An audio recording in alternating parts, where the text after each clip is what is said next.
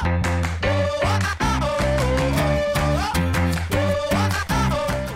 Hello and welcome back to the Marketing Mashup podcast. I'm delighted today to be joined by Ellie Herneman, who is the CEO of social media agency Truffle Social. Truffle has now evolved to specialise in social media, having witnessed its effectiveness as a marketing tool and the immediacy of the results it produces for clients. Ellie, I've given you a little introduction there. Welcome to the podcast. Thank you very much, James. In your own words, can you give me a whistle stop tour of your career um, to, to where you are today? Well, we have been all over the place, I tell you that, James. Um, so I set Truffle up um, back in 2010, and um, I was actually at the time working in PR. I was reading the papers all day, every day, finding um, all sorts of articles talking about the rise of this new platform called Twitter. And um, I quite quickly became obsessed with it after um, mucking around and sending sending out my tweets here and there. Um, I begged my old boss to let me set up um, a wing of her company that would focus solely on social, but she said no, and she thought it was going to be a bit of a fad. So I, out of sort of, I guess, frustration and naivety, thought, oh, I'll just go and set my own business up. So um, so I went and did that, and um, it has been a complete roller coaster, but um, so much fun, a massive adventure, and um, I've definitely not got any regrets in doing it. How long were you at the PR agencies for? Uh, so I was working for three years uh, after graduating, and then and then thought that a 24 year old uh, wet behind the ears lass like me would, uh, well, hopefully be able to kind of run something semi successful. And had you ever set up a business before, or an agency before, or freelanced? Um, I did a paper round when I was younger, so I guess I was uh, my own boss, sort of. Um, and I did various other silly little things like arts and crafts and selling them to my to my peers, selling beanie babies to my to my friends at school as well. You sold beanie babies to your yeah. friends at school. It was one of the most profitable experiences I've ever experienced. What would you do with them? Would you just get them? Well, I went to China um, on holiday with my family, right. and I actually think, in hindsight, they might have been knockoffs, but my friends didn't realise. So um, I guess it was the I can't say thought that counts. It was the fact that I didn't think that counted. So you were buying knockoff beanie babies from China, like Del Boy, the modern day Del Boy. I love that. So uh, I want to go back a little bit to before the before the PR agencies. You've got Red Bull on your CV. What did you do at Red Bull? I was one of those Red Bull girls that uh, ride around town in a ridiculous car with what, a giant, minis, yeah, with, with, a giant can on the back. And um, my job was literally just to go and chat to people and uh, educate them on what Red Bull was. And it was great. It was so much fun. We'd have different themes. So I remember one night, one month it was um, night, the night scene, which effectively saw me through my my night clubbing, um, uh, well, ticking those boxes for a month. So that was great. so, you, what? How did you get that gig? I I think I just found out about it through a friend at uni, and she said that she was going to apply, so I went along with it as well, and literally went along to their offices, and it was the most incredible kind of experiential, immersive way of um, interviewing people, giving you all sorts of challenges, teamwork, and all of that. And um, before I knew it, I was running rampant on the streets of London in a mini convertible. Well, not a convertible, mini with a can on its back. Did you learn much from that? Loads. I mean, it was mainly in. Um, how to chat to people, um, which I think is probably one of the number one lessons in life, um, particularly as a marketer. Oh, 100%. And definitely someone who, who runs their own agency, being able to communicate with people, your team, your new clients, uh, on new biz. So yeah, that's, that's a really useful, useful skill. So let's move, move back to, back to the present day. What does Truffle do now? What don't we do, James? That's probably more of the question, apart from getting up to all all sorts of shenanigans. Um, so Truffle, we, uh, I guess we we're so we're a full service social media agency. So our core is um, running social media management for and on behalf of brands. So that will mean um, posting all of their content, writing copy, running all of the engagement, community management, um, and then putting together a nice report at the end of it.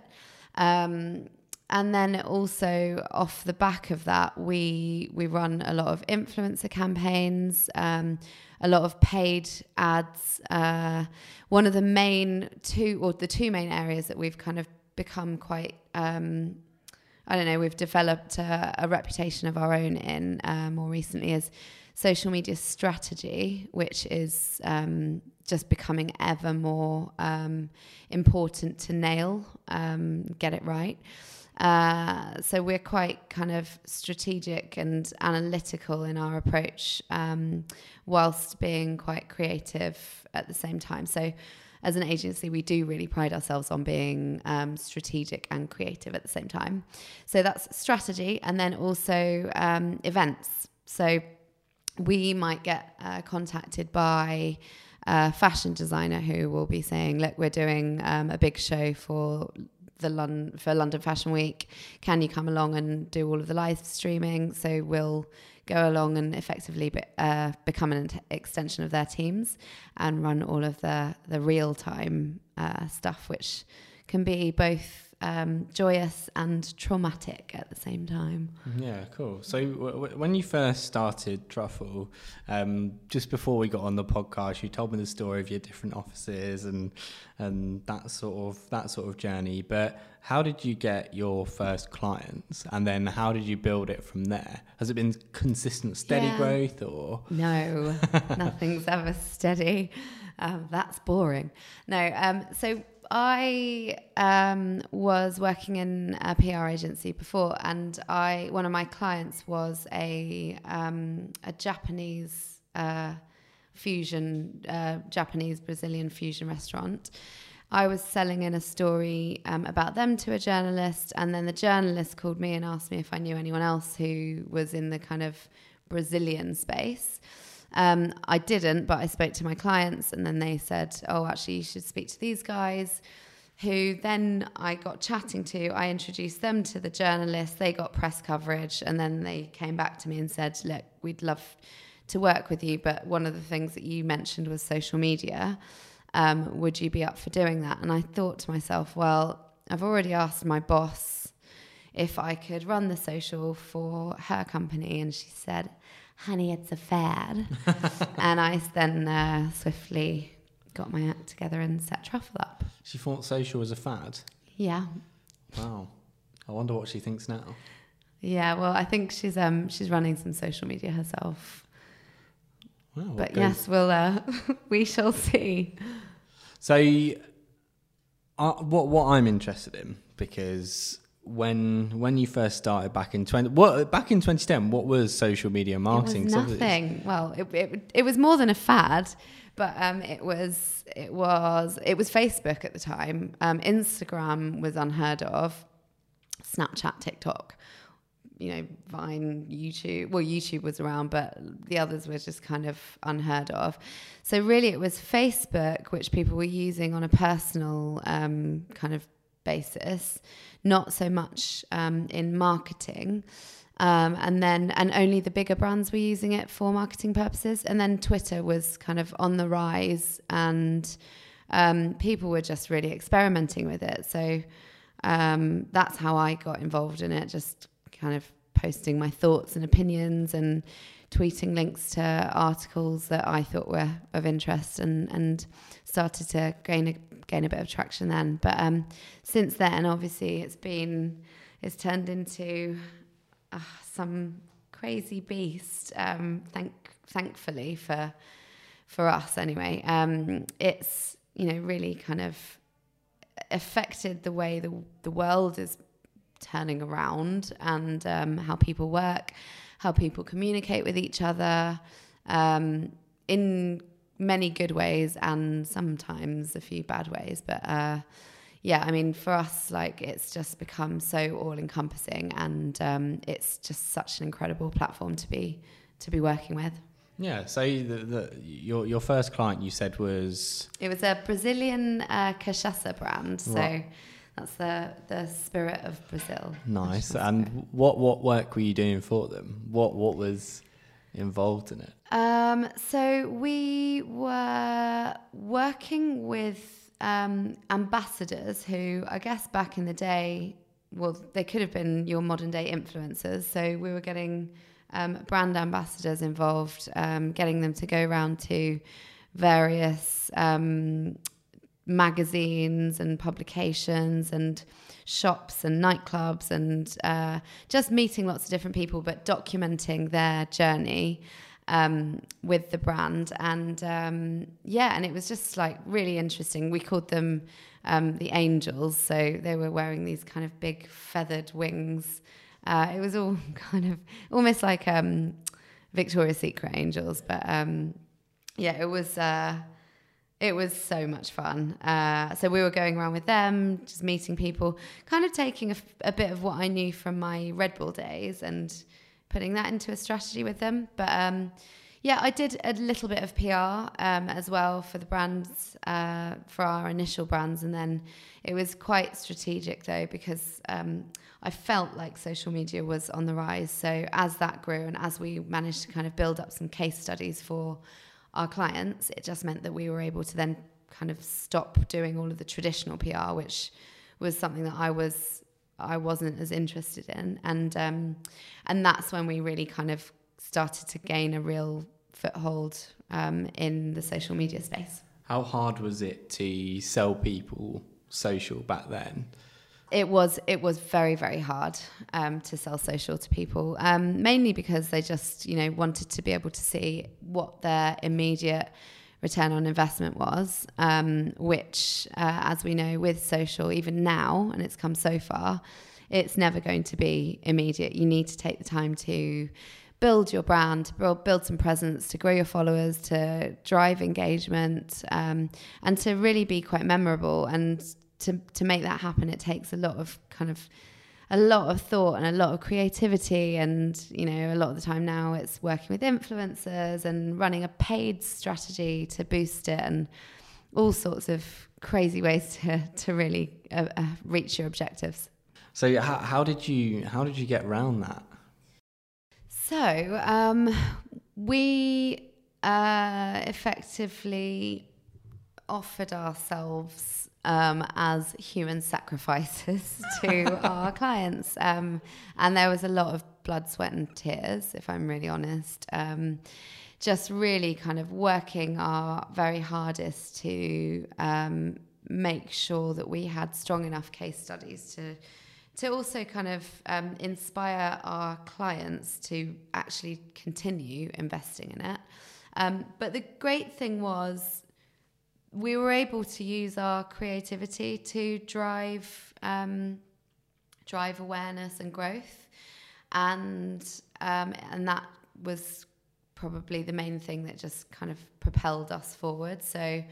Um, a lot of the time, we've found that whenever we've run various campaigns for clients, they've been a bit kind of unsure or reluctant to move forward with things because also sometimes it costs them a packet as well to, to do in the first place. But um, it need not always be very expensive. Sometimes it's just about having great ideas and rolling with them, but you've got to be brave at the same time.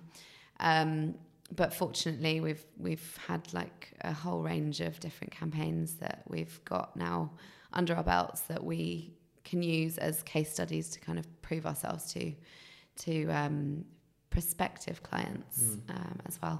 So how how did you start growing the agency? And another thing I want to touch on as a second part of this question is growing your own social channels because as an agency, you see a lot of them who they'll claim to be social media agencies and have zero presence on on any social media but you guys you have good good followings uh, around Twitter and Instagram and so uh, the, the first part of that question being how did you start to start to grow and realize it was a thing and then also growing your your social channels? Yeah, I mean, well, I am a big believer in do do what you love and love what you do. So Twitter at the very beginning was my it, it just it actually genuinely became a bit of a passion for me and something that was very habitual. Um, so I'd tweet maybe 10 times a day. Um, and especially at the beginning when it was um, quite an untouched space, um, people were interested to see what other people are talking about even more. So you could almost get a bit more of a head start. Um, and then quite quickly, Truffle became um, one of the biggest agencies in London on Twitter for sure.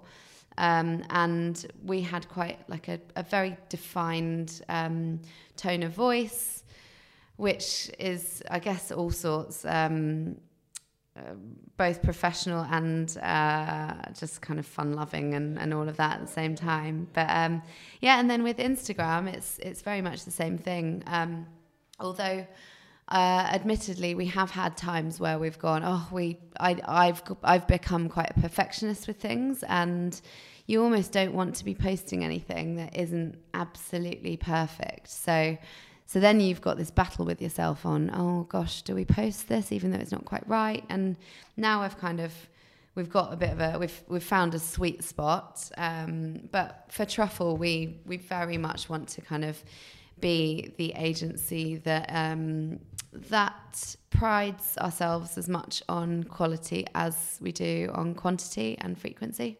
So we've we've just about managed to get there, which I'm uh, which I'm pleased about. And we're we're just kind of continuing to grow and develop. And and so how how did you start getting those? like first few clients and start growing that? Were you getting loads of inbound leads in, or were you actively searching out new clients? Actively searching, always at the beginning. Um, it was especially at the beginning, it was so difficult to, um, I guess, be quite a young, young blood, and um, cold calling was something that I was terrified of, but something I knew I had to do. Um, and it's not the same as going and marching up to someone on a football field like I would do it when I was working for Red Bull. It's more, you know, you're picking up the phone and you know that someone's going to say no to you. So, do you still do it? Well, yes, you've kind of got to. So, it's just about growing a bit more of a thick skin and ploughing through. But um, luckily, these days, we it's it's the other way around, which is amazing, and we're so grateful for it. Um, and we do get a lot of inbound. Um, uh, inbound emails and um, calls from some incredible brands that we're really proud to be working with. Um, and yeah, and and we're we're supporting that with a bit more proactive kind of outreach as well.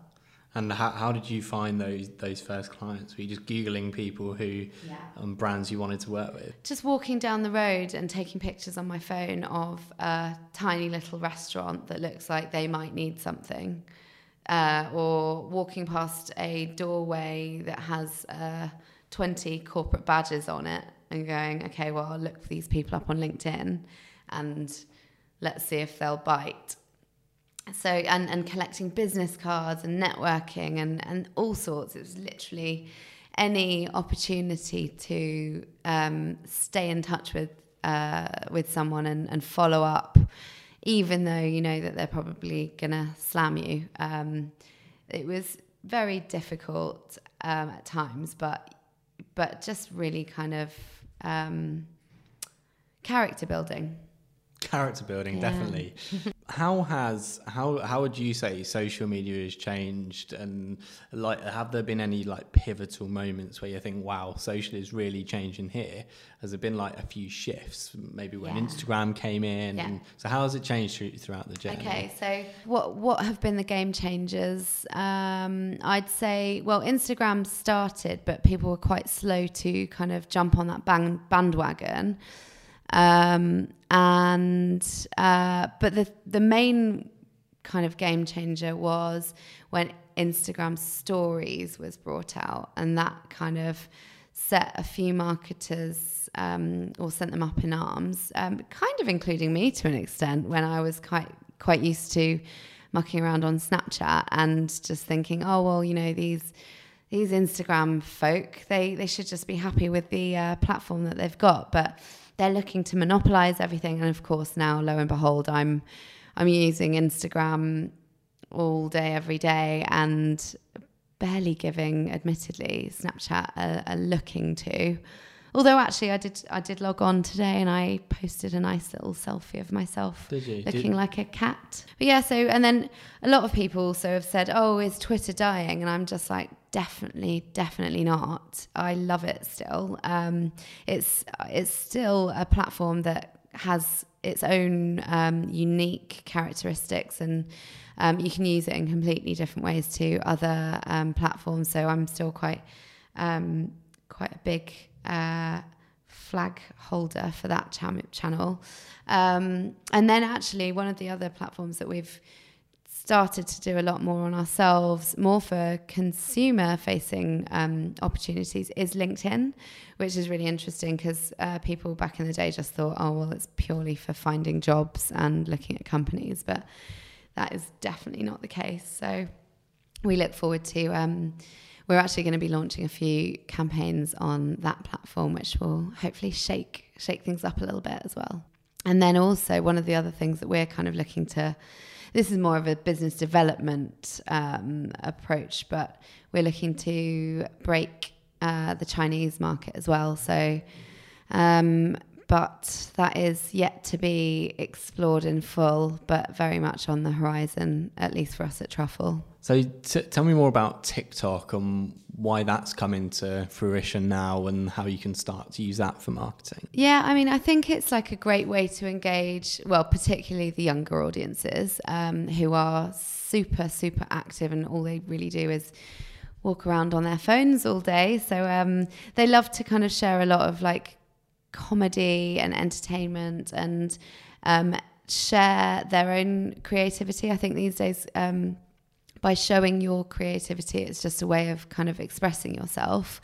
Um, and, you know, people, young people in particular, have that freedom. And if they've got that time to um, spend on editing little videos through the TikTok app, which I think is like it, it boggles my mind still, and I can I can spend hours on it, but um, it's it's time that is quite precious to me as well at the same time. So I think that our next uh, our next um, step will be to hire some some more millennials to to join the the truffle crew so that we can get some. Uh, TikTok specialists on board. But yeah, I mean, we've definitely had like a few um, clients coming to us saying, you know, is this something that we need to explore? Um, so for some we say yes, for others we say definitely not. Um, focus your resources in other areas, and um, and for others it's it's a it's a, a work in progress and a territory still to be explored. Definitely. So TikTok's quite a quite a recent platform. It is very present. In 2019, what does make an effective, a good social media strategy? Um, for us, uh, it's about focusing resources in the right on the right platforms, um, and also video content is still growing. So IGTV, Instagram TV, that for us is something that we are doing a lot of kind of strategic work around, a lot of creative work around, and um, people are starting to use that more as a platform in replacement of YouTube, which is quite an interesting one. So yeah, have you found much traction with IGTV? Because I, I thought it was something that came out, people tried it a little bit, and then they just didn't use it again. Yes and no, but only for the brands that use it well. Um, so some brands will just use it and go, oh, well, we've got um, a one minute, 30 second video that we couldn't quite edit down further enough to fit into our normal Instagram feed. We'll just chuck it on IGTV, which for us is not the right strategy. Um, whereas for other brands, uh, one of the things that we're putting together is, um, or are a few campaign plans around um, putting together real series. So, um, how do we create actual stories that run like I don't know, you, you effectively want to use Instagram TV as a mini Netflix. How do we approach it that way? So that's how we're kind of going, right, dear client, this is our proposal, this is our uh, this is how we would run um, a storyboard or a campaign, and and it is almost like mini films. So it's uh, it's really exciting for us. Have you seen? it is- This is more B two B, but have you seen Wistia's one ten one hundred? No. So I, I like to use this as a, a really cool case study because Wistia video marketing platform makes some fantastic content, and they essentially made a uh, a series um, which is a documentary where they they essentially made three ads. One which was one thousand pound, one which was ten thousand pound, and one one which was hundred thousand pound. They turned it into a Netflix style series where they did a behind the scenes on how how essentially this experiment worked, where they, they had these three ads, and they got a um, a production company called Sandwich Video in LA to do it for them, and it was just it was it was a really fantastic piece because they're they're making this fully serialized Netflix type content, which is on Amazon Prime now, and it's just. It's, for a company to do it, it's just mind blowing. Um, that type of serialized content because it's reacting to the way people actually Yeah. consume content. Yeah, exactly. Um, and that they've recent, recently released another one, which I think is a lot more marketer focused because it's just interviews with with other senior marketers. But yeah, what one ten one hundred, awesome, awesome case study of serializing content. What do you say to a client that says social media doesn't work? Um, we say social media does work. It just takes um, the right strategy, uh, right level of creativity. Obviously, we need to kind of think about what their who's their target audience, what are their objectives, how are we going to get there. It's not just about going right. We'll just post a, post some nice pictures of fluffy dogs or whatever. There's um there's a lot more there's a lot more strategy and context um, behind what we do. So And how much do they need to invest into into social media to get a strategy that works? and lots and lots of money. no, they don't. Uh, I mean, really, for any campaigns, it's not about uh, oh, if you put a grand in, then you're going to get three grand's worth out of it. It's, it's never as simple as that. It's it's often about you know how are we working really creatively to make sure that we um, achieve the objectives or, or or look to achieve the objectives that we're really aiming to get, but also kind of combining all of our the thought process around who's the target audience, what resources do we have, like what assets do we have to work with, and um, it doesn't always mean that you need to just kind of go all out with a with an all singing, all dancing campaign. Um, but you know there is a there is obviously a starting point. Yeah, and uh, have you found that in order to be successful on social, with the amount of content there, the amount of competition, with everyone now having a social media team or an agency doing it for them, have you found they need to spend more to start getting success, or is it just about being more clever about it? Yeah, no, I think um, well, every, ev no two brands are ever the same, and um, what we often do is we'll kind of we work very collaboratively with our clients. So we'll say, look, what are your objectives, and we'll give them some realistic KPIs at the very beginning, so that they also know what to expect and how much they need to invest to start getting something out of it. Um, obviously, um, you could argue that with a lot of what we do in social, it's quite fluffy, and you can't just say, okay, well, one picture equals 10 people being driven to the website because it doesn't happen like that. Um, but it is, yeah, it's just about kind of thinking in the right way of, about what is going to work with their brand. Um, so, yeah, I mean, brands will come to us and say, look, here are our brand guidelines, but how are you going to use that to run some interesting social media campaigns? This is our budget. Or can you recommend a, a set of campaigns with um, with some costs, and then we effectively go from there. So, what are some of the favourite campaigns you've run? Well, okay, so we're running a great campaign at the moment that involves um, dogs and Nice. getting animals down to um, a hotel client of ours. Um, and it's going to be for Christmas. It's not run yet, uh, but it's, I mean, we're already finding it tricky because logistically you can't just get a, you can't ask a dog to sit and it will sit for, for hours on, on end. And we uh, we actually ran our first kind of uh, practice shoot yesterday, so we've we've already experienced some of that. But that's um, that's more of a watch this space uh, sort of campaign. We've also run campaigns for. Um, for Models Own, for example, which is a cosmetics brand. And um, with that, we we ran a campaign called One Two Three Four Thumb War. So thumb war, alluding to the whole competition, I declare a thumb war type um, uh, game that we used to play as kids. Um, but we we got loads and loads of nail art influencers um, to come on board and um, support us with a campaign rolling out the new launch of a bunch of uh, new nail polish products.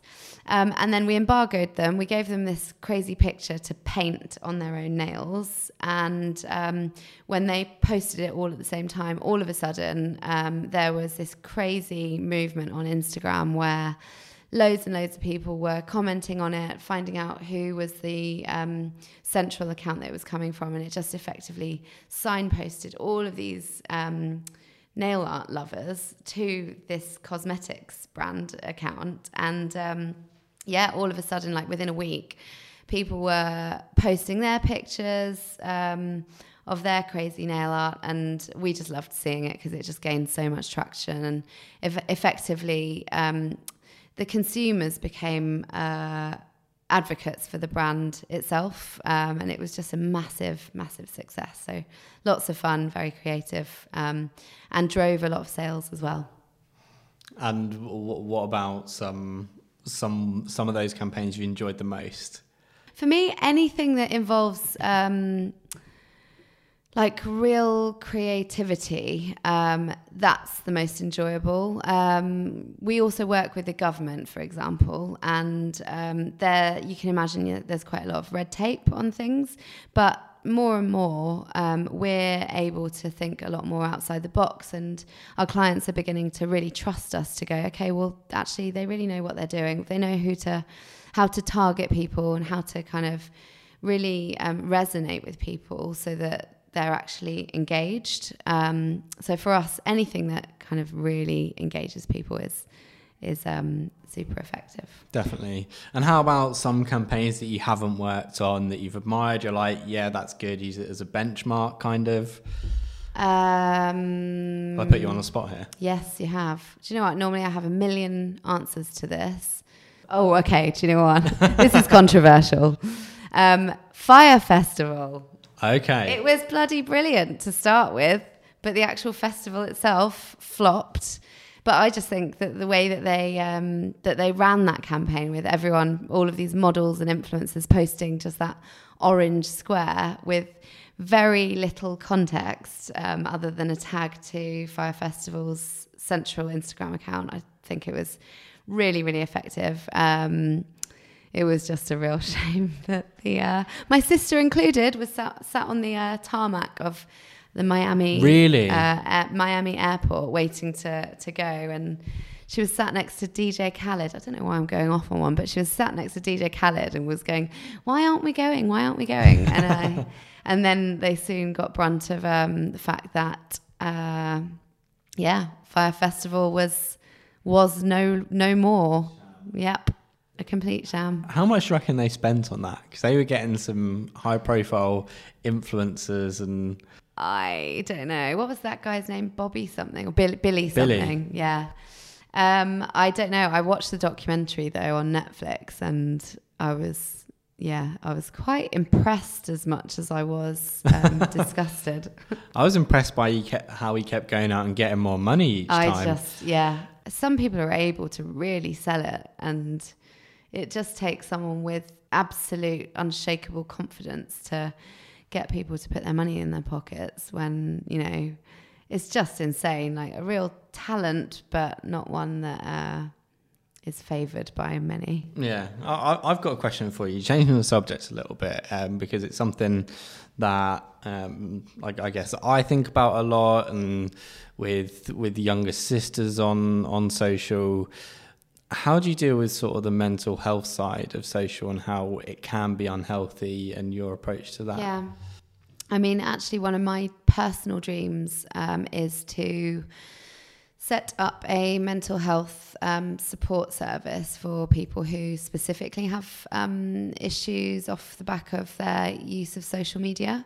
Um, we uh, I mean, one of the things that anyone can do is set uh, timers on their apps so that they're not overusing them, so that they get a little alert, and so that they actually have to then um, log in by like adding their password or whatever. But it's still an ex- extra prompt to be able to actually then get access back into their Instagram or Facebook or whatever it is that they're using too much of.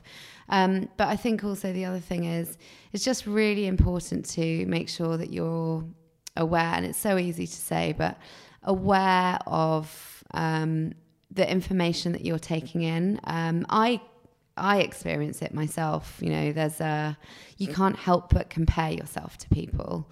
Um, we're we're actually working with um, a mental health um, charity. Uh, we can't say the name of them at the moment, but it will be revealed in the next couple of months.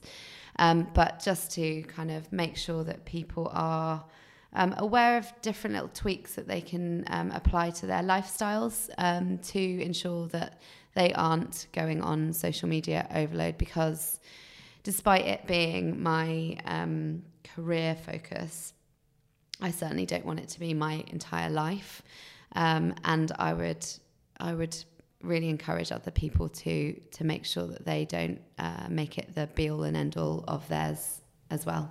That's the thing with with the social media platforms. They they are built for you to stay on for as long as possible, and people do post the the best side of themselves, yeah. highly filtered, highly edited, only the best times they're having, and you just end up comparing yourself to people who have who are living their social life, yeah, which yeah. is very different to their actual life. Oh, I know. But what about um, Instagram taking away or be, not being able to view likes? Do you reckon that helps? Because I've heard a few different perspectives on this.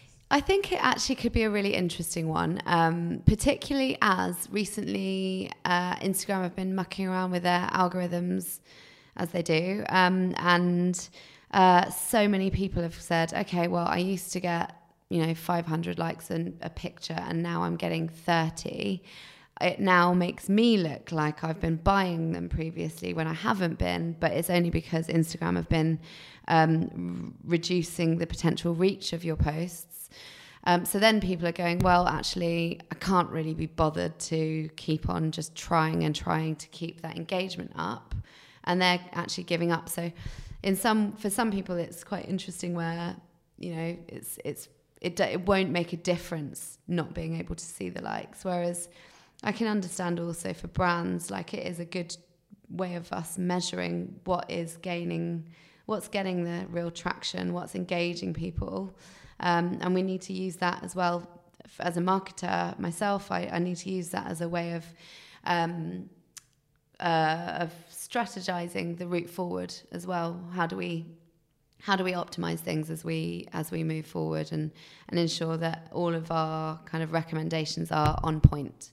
Um, and so a lot of that is informed from um, the analytics that we see including likes. You'll still be able to see your own likes. Yeah. So uh, yes true. But i think a lot well i guess yes you're right. Uh, i think a lot of people will still be missing the fact that they can't um, that it's not kind of shown to yeah. the world. How, how do you um, how do you deal with the algorithm changes and switches that the platforms make? Because as, as as an agency that are looking to grow um, grow different brands presence on social and then an algorithm change comes yeah. and you have to adapt to that it is difficult i mean we had we had a client just this week email us saying what's going on we've actually seen some of the um, engagement dip recently, and um, it was quite interesting because um, we know that the uh, that the content is actually a lot more effective in general because it was driving more comments, but it was driving fewer likes. So it was. It's that's something that we kind of speculate about all the time. Um, but yeah, I mean, really, for us as an agency, all we can do is um, keep practicing and and um, trialing and often finding a lot of errors as well, and then starting again to to figure out what the continual algorithm changes are, so that we can try and stay as far ahead of the curve as possible. But quite often, that's a that's an impossible um, and endless um, and sometimes tenuous uh, objective to keep on reaching. But we've got to uh, keep on with it. Definitely. I'm, I'm, I'm going to sort of wrap it up here with a question about you and Truffle in general. What excites you about the future business? For me, I I'm excited about our journey and the adventure that we're we're going on. Um, I love my team. We've got like such a cute little team of uh, tinkers uh, who just get on with things, and they're all just so ambitious, and they they're all kind of on board with the truff the vision for truffle. Um, as far as social media goes, um, one of the things that we are looking to do is uh, break the market in China. So that's a business development um, initiative that I'm personally going to be kind of getting involved in um, quite soon. And then also, we'd really like to go and open some offices in um, America. So just uh, solidify our international footprint as well. But um, yeah, I mean, for us, we are bang up for collaborating with other agencies, even if they're in the same space. And um, yeah, and just kind of exploring um, all of the future opportunities that social media has in, in store for us. Definitely. Well, thank you so much for joining me on the podcast. Where can people find you? www.trufflesocial.com um, or follow us on Instagram, Facebook, Twitter, LinkedIn, Snapchat, Vine, YouTube, blah, blah, blah, blah, all, blah. All the places. All of them. All of them. We're all over it. Awesome. Well, thank you so much. Thank you very much.